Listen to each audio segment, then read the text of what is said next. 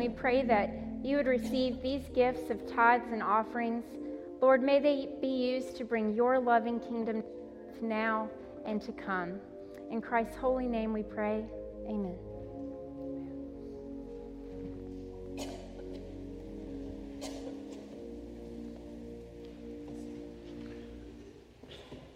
Our scripture this morning comes from Mark chapter 12. I invite you to take your Bibles, if you will, and turn with me to Mark chapter 12, beginning of verse 28. Mark chapter 12,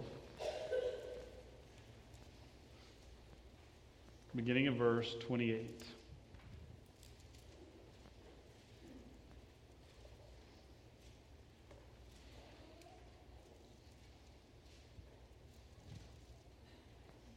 where Mark writes One of the scribes came near and heard them disputing with one another. And seeing that he, meaning Jesus, answered them well, he asked him, Which commandment is first of all? Jesus answered, The first is, Hear, O Israel, the Lord our God, the Lord is one. And you shall love the Lord your God with all your heart, with all your soul, with all your mind, and with all your strength. The second is this you shall love your neighbor as yourself. There is no other commandment greater than these. Then the scribe said to him, You are right, teacher. You have truly said that he is one, and besides him there is no other. And to love him with all the heart, with all the understanding, with all the strength, and to love one's neighbor as oneself, this is much more important than all whole burnt offerings and sacrifices. When Jesus saw that he answered wisely, he said to him, You are not far from the kingdom of God. After that, no one dared ask him any question. This is the word of God for the people of God. Thanks be to God. Let us pray. Almighty God, we give you thanks for your holy word and for the privilege of studying it together. And now, as I stand before these, your people, I pray that this would be your message and not my own through the name of Jesus Christ. Amen. When we hear this scripture, we go, Oh, I know, I know that scripture. I, I know those verses. I, I know that. That's, I've heard that sermon before. Love God. Love your neighbor. I mean, those are the two great commandments. And the challenge, though, is, is that, that the second commandment has a qualifier that we often just kind of ride right over. Love your neighbor as yourself. There's an assumption that's being made there that we love ourselves. There's an assumption that's being made here that, that we understand who we are as children of God. And that we embrace that. We embrace our identity. But what if, what if I have a hard time loving myself? How do I handle this? Jesus is in Jerusalem. Pharisees, Sadducees, several other folks have been coming up trying to test Jesus. If you back up just a few verses, you'll see that, that they come up to Jesus and they try to ask him, Should we pay taxes?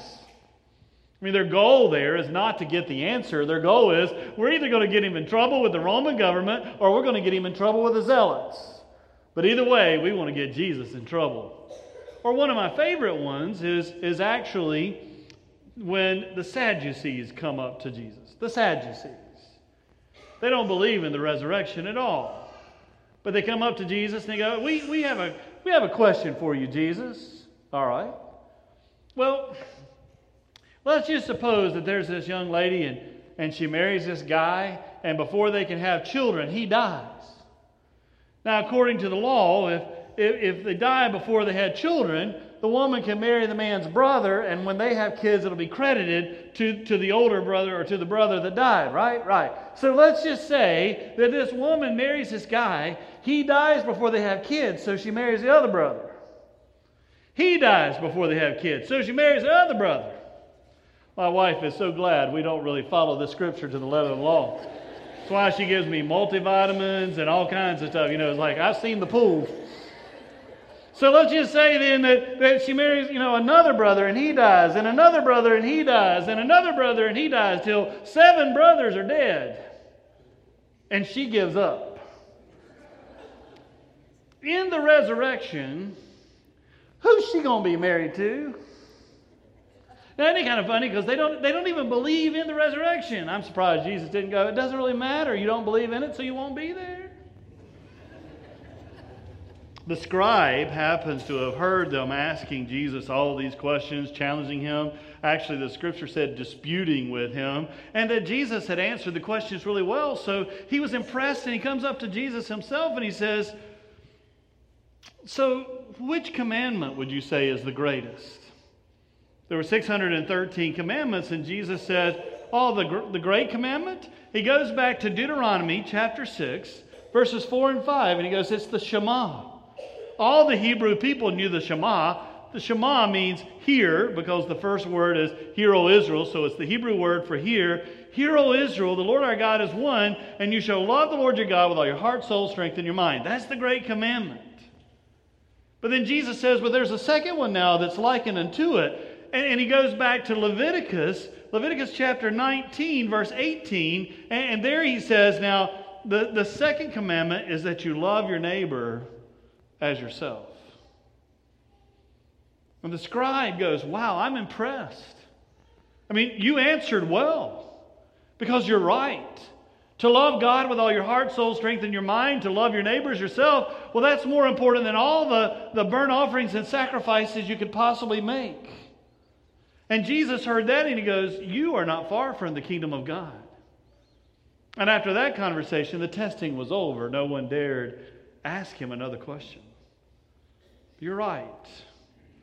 Loving God, loving your neighbor as yourself. Now, when we look at the context of that scripture and what Jesus is quoting there, to be honest and fair with the text, we have to acknowledge that, that the scripture really is designed to be other centered. It's designed to go, well, who is my neighbor? It's designed to, to talk about how do you treat other people. That's the assumption of the scripture. I mean, look at Leviticus 19, verse 9. I know that was probably a scripture that, that you were reading devotionally early this morning. I think I'll go to Leviticus, read some of the law early this morning. Leviticus 19, verse 9. When you reap the harvest of your land, you shall not reap to the very edges of your field, or gather the gleanings of your harvest. You shall not strip your vineyards bare, or gather the fallen grapes of your vineyard. You shall leave them for the poor and the alien. I am the Lord your God. You shall not steal. You shall not deal falsely, and you shall not lie to one another. And you shall not swear falsely by my name, profaning the name of your God. I am the Lord. You shall not defraud your neighbor. You shall not steal, and you shall not keep for yourselves the wages of a laborer until the morning. You shall not revile the deaf or put a stumbling block before the blind. You shall fear your God. I am the Lord. You shall not render an unjust judgment. You shall not be partial to the poor or defer to the great. With justice, you shall judge your neighbor. You shall not go around as a slanderer among your people, and you shall not profit by the blood of your neighbor. I am the Lord. You shall not hate in your heart any one of your kin. You shall not reprove your neighbor, or you shall reprove your neighbor, or you will incur the guilt yourself. You shall not take vengeance or bear a grudge against any of your own people, but you shall love your neighbor as yourself. I am the Lord. So, to put it in context, obviously the scripture here is, is about how do we treat our neighbor, whether they're the poor, the alien, or the neighbor, whoever it is around us, how do we treat other people? And to be fair, in Luke chapter 10, when Jesus is asked this question by a lawyer who wanted to put him to the test, Jesus answered again, Love the Lord your God with all your heart, soul, strength, and your mind. Love your neighbor as yourself. And then he's asked, Well, who is my neighbor? And Jesus gives us the story of the Good Samaritan. The neighbor is one who helps another who's in need. Clearly, it's about helping others, how we treat others, loving others. But an assumption is being made, both in Leviticus and when Jesus quotes it again, and that is yes, love your neighbor as yourself. The assumption is that we, we love ourselves. The assumption is that, that we've accepted who God has created us to be and, and, and that we're good with that. Now, Reinhold Niebuhr, the great theologian, shared that the original sin is self interest or self centeredness and pride and those kind of things. That's not what I'm talking about when I say love ourselves. We've all met people that the world centers around them. You know, we, we met people where we go, you know, it's really their world. We just have the privilege of living in it. You, you know people like that. That's not what we're talking about here. The commandment is loving others as we love ourselves. But the, the challenge is that we seem to either gravitate to, to too much self love, where we're self centered, self focused, self absorbed, or we're self loathing. We just despise ourselves. We can't even see how we fit in this world anymore. And we struggle. I have a, a, colleague and a friend that you know I care very much about, but I will be honest with you, you know, and I'm not going to share his name because one, this is recorded. But he's one of those people that when he walks in a room, you just feel all the oxygen get sucked out. It's like there's a disturbance in the force. Those of you who laughed, you are not far from the kingdom. But he's a very gifted person, incredible talents, incredible ability, a, a mind that is just unreal. I mean, his ability to remember things, to quote things, to share things. I mean, just one of the most gifted people, but comes across incredibly arrogant and can turn people off in a moment. But once you get to know him, once you hear the story, once you learn what it was like when he was a kid, once you learn how, because of his weight, he was treated when he was younger. Once you learn some of the pressures and things that were put on him, you, you begin to understand why he comes across like he does because he's so desperately trying to prove, but that's not who I am somebody. I am somebody. And sometimes that, that effort to be able to prove who he really is, it, it, it's almost over the top and begins to be a problem for those around them. You see, that's, that's not what necessarily we're talking about. What we're, how, how do we get to see ourselves as God sees us? How do, we, how do we get to recognize that God loves us and we accept that love deep inside? One of the things I love about the plates and the chalice and the bowls and the pitchers that we have, you know, here at the church as we get ready to come to this table is that, that they're all unique. I mean, they were, they were handmade and, and for the church, and, and they're all unique. Now, there's some others that are similar to it, but none are exactly like it because, well, they each have different kind of grains and different kind of textures and colors, and, and there's just something unique about each one of them. In my office, on my desk, I have a display four ink pens. I know the people that made them for me expected me to actually use them. but but they're, they're now prized. I mean, I, you know, it's like, you know, you can look at them, you can touch them, but they're unique. I love them because one of the things I love about wood is that, that they're unique. So somebody actually took a piece of wood, turned it, shaped it into an ink pen, and it, it's unique. I mean, there's, there may be others that are similar to it. There may be others that are made of the same kind of wood, maybe even the same kits that put it together. But the point of it is, is there's none that look exactly like that because God made the wood so unique that the grains are just not replicated. And we love things that are unique. We love things that, that are that way. And yet, for some reason, as human beings, we struggle with the fact that God made us unique. That God gave us different textures, different grains, different shapes, and, and that that's actually a good thing. We, we so much want to be just like everybody else. And God's going, I, I want you to be just like you. I made you one of a kind. But, but we're under so much pressure today. It's hard for us to, to accept our identity, accept our being, and, and just to experience joy. And our children, our children are under so much pressure today. I mean, I, I, just, I wish, I hope that we'll, we'll pause and just kind of think about what some of our kids are actually going through, and maybe they'll talk about it.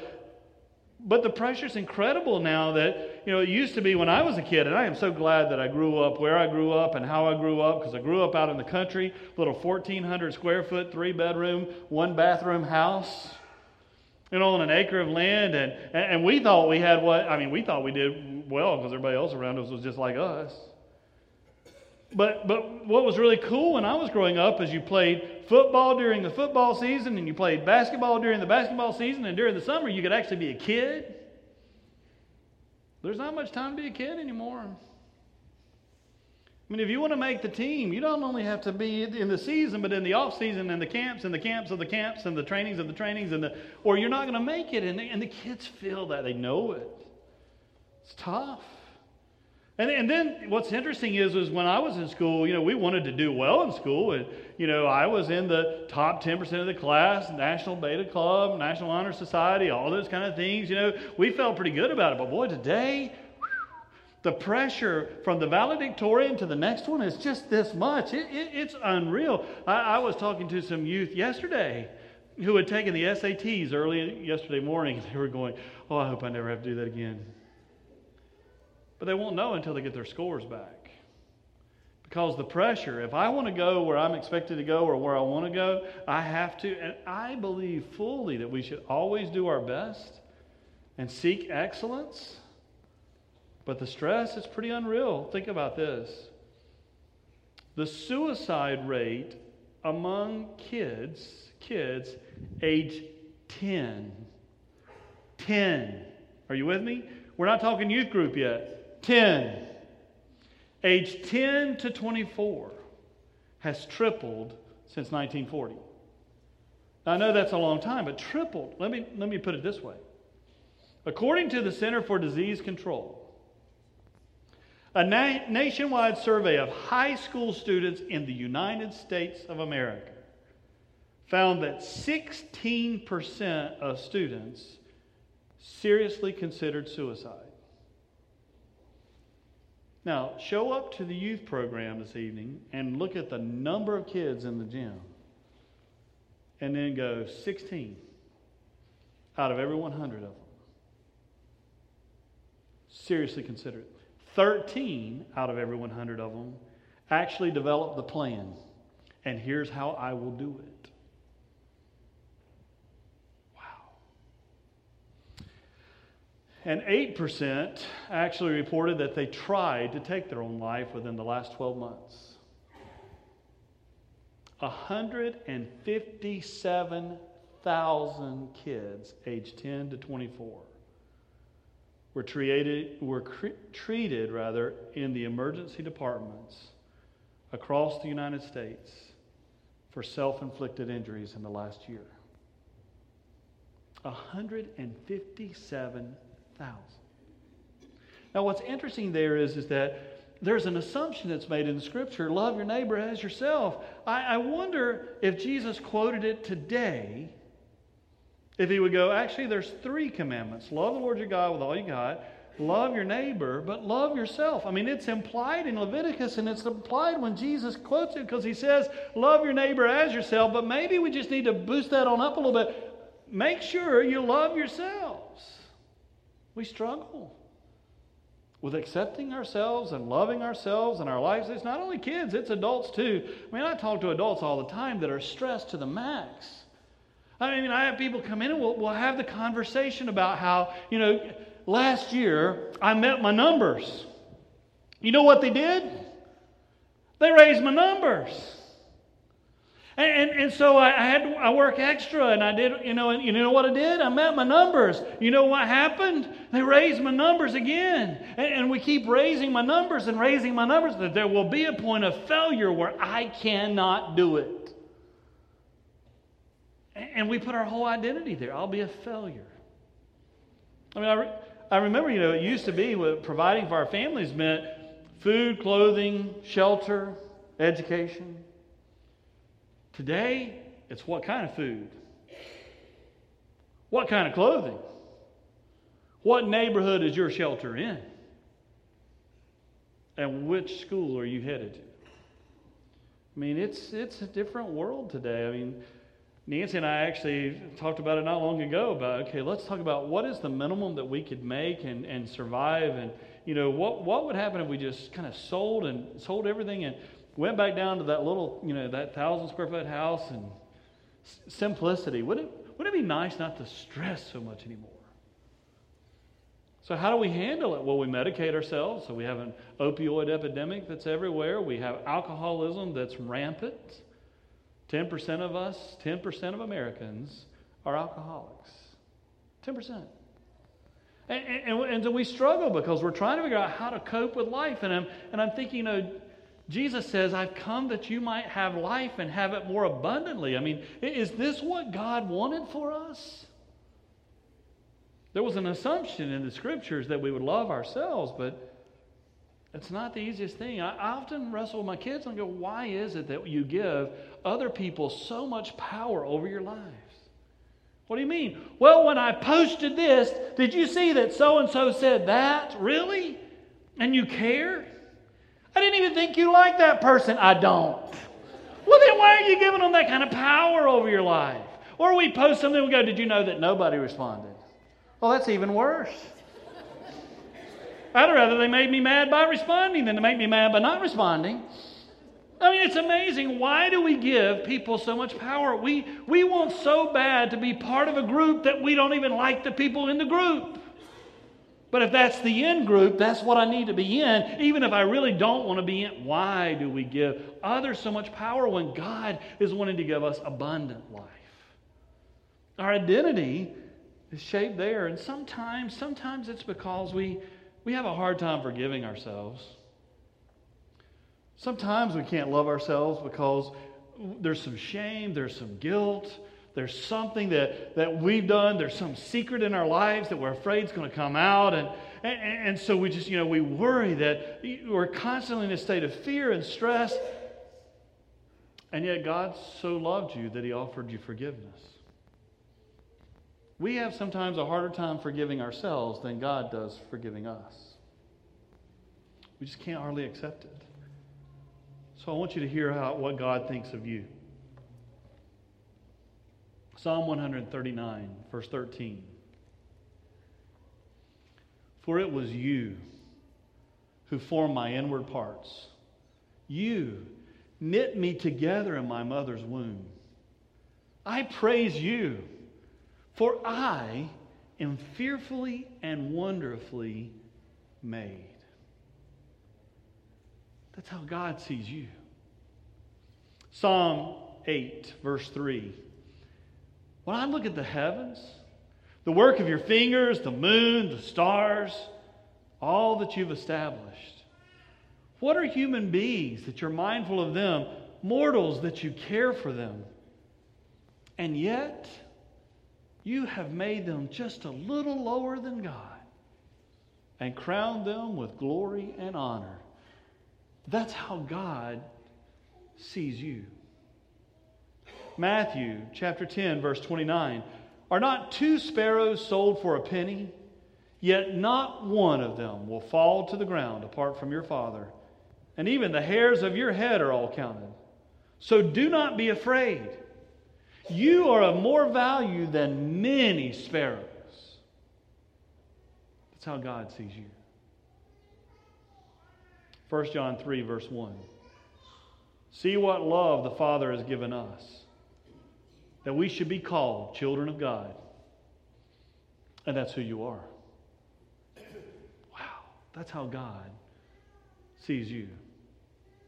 Jeremiah chapter 1, verse 4. Now the word of the Lord came to me, saying, Before I formed you in the womb, I knew you. And while you were still in your mother's womb, before you were born, I consecrated you. That's how God sees us. How do we get to the point where we can see ourselves as God sees us? There was an assumption love God with all your being, love your neighbor as yourself. There's a qualifier. How do we get to the point where we can love ourselves and see ourselves as, as God sees us. I think there are three great commandments love God, love your neighbor, love yourself. Not in the self centered hubris way, but in the humble, thanks be to God way. So we're getting ready to come to this table. What does it really mean? Well, it means that God so loves you by name that he offers you forgiveness and grace and being. It means that, that God so loves you by name that he gave his only begotten Son, that through his body and his blood, you might receive his grace and forgiveness and everlasting life. It means that, that God is testifying of his love for us. That Jesus said, I'm going to go prepare a place for you because in, in my Father's house there are so many rooms, and I'm going to go get your room ready because I want you to live with me forever. That's how God sees you. You know, there's some things that we grow up learning that, you know, when we get older, we kind of think those are children's things. And one of the, I think sometimes we throw away the good stuff. For example, there's, there's a song that I just dearly love, and we learn it as a kid, but it goes something like this Jesus loves me. This I know. For the Bible tells me so.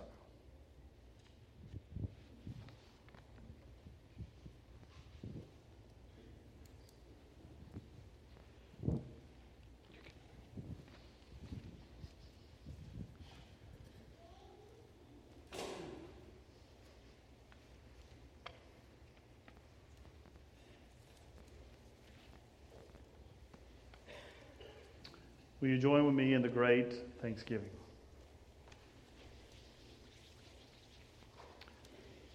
The Lord be with you.